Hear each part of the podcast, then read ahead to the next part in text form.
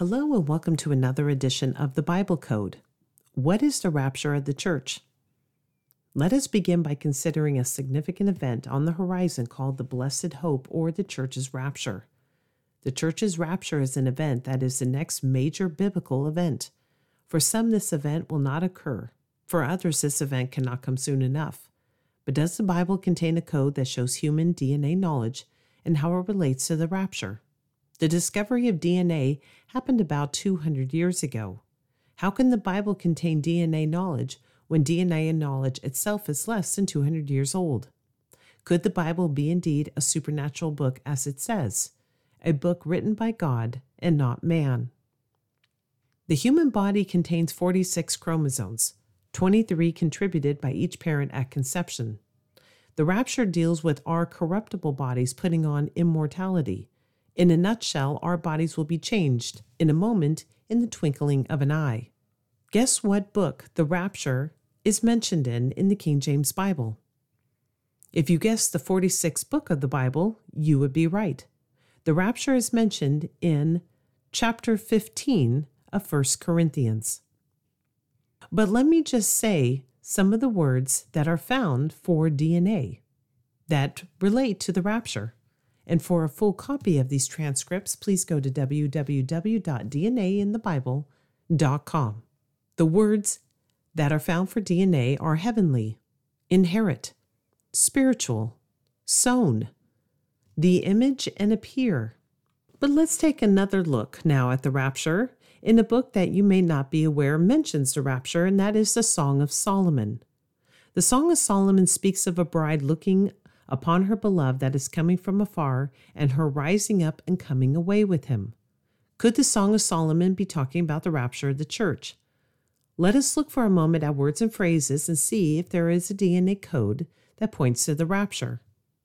In the Song of Solomon chapter 2 verse 10, it says, "My beloved spake and said unto me, Rise up, my love, my fair one, and come away." The phrase "rise up" is found in 23 books of the Old Testament. Again, in Song of Solomon chapter 2, this time in verse 8, it says, "The voice of my beloved, behold, he cometh, leaping upon the mountains, skipping upon the hills."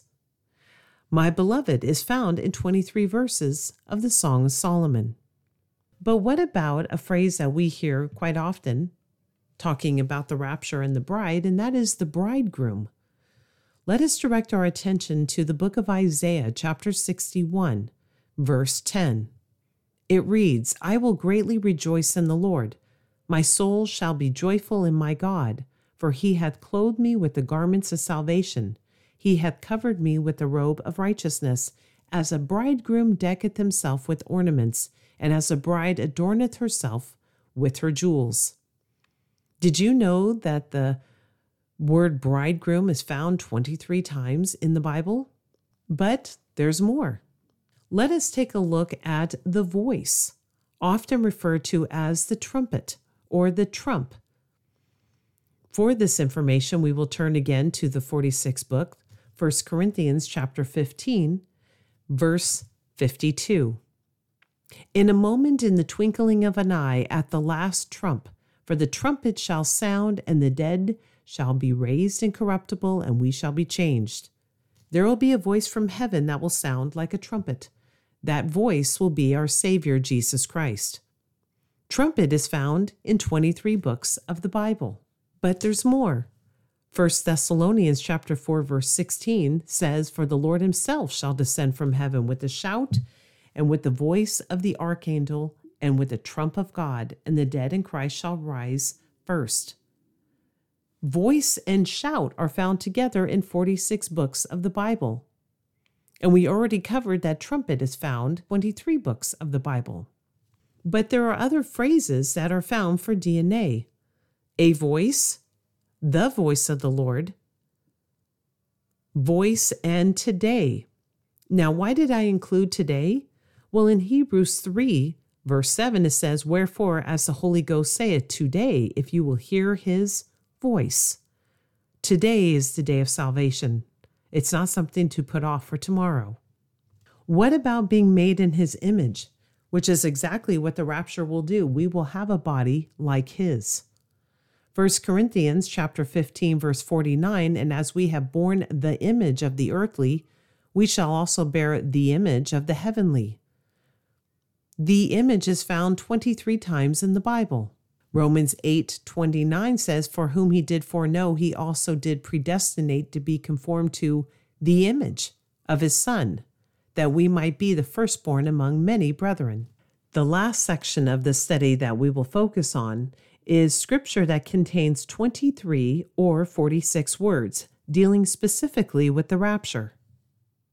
I will read a couple, but for a complete list, again, I encourage you to go to the website. Romans chapter 6, verse 5 says, for if we have been planted together in the likeness of his death, we shall also in the likeness of his resurrection. Isaiah chapter 57, verses 1-2 state, the righteous perisheth, and no man layeth it to heart, and merciful men are taken away. None consider that the righteous is taken away from the evil to come. He shall enter into peace. They shall rest in their beds, each one walking in his uprightness. These two verses together contains 46 words. Or how about 1 Corinthians chapter 15, verses 54 and 55, which say, so when this corruptible shall have put on incorruption, and this mortal shall have put on immortality, then shall be brought to pass the saying that is written, death is swallowed up in victory. O death, where is thy sting? O grave, where is thy victory? These two verses together contain 46 words. And the last one that I will mention is 1 Corinthians chapter 15, verse 48. As is the earthly, such are they also that are earthly. And as is the heavenly, such are they also that are heavenly. This verse contains 23 words. Studying the rapture and what appears to be a DNA code really boggles the mind because, again, DNA is a relatively new discovery, and the Bible is quite old, written by men who had absolutely no idea what DNA was, let alone to write about it and put a code in the Bible. But we have to remind ourselves that DNA, 23 and 46, are numbers, and those numbers really are no different than the numbers found in the Bible, like the number 3, the number 7, the number 10, because we serve a creator who, well, he made all the numbers that we see, that we hear and learn about. They're not something that you can touch, but they're a concept, a thought. You don't stumble upon the number 3. You don't trip over the number 5. But what this shows is that the same God who made DNA is the same God who brought us the Word, who was the Word.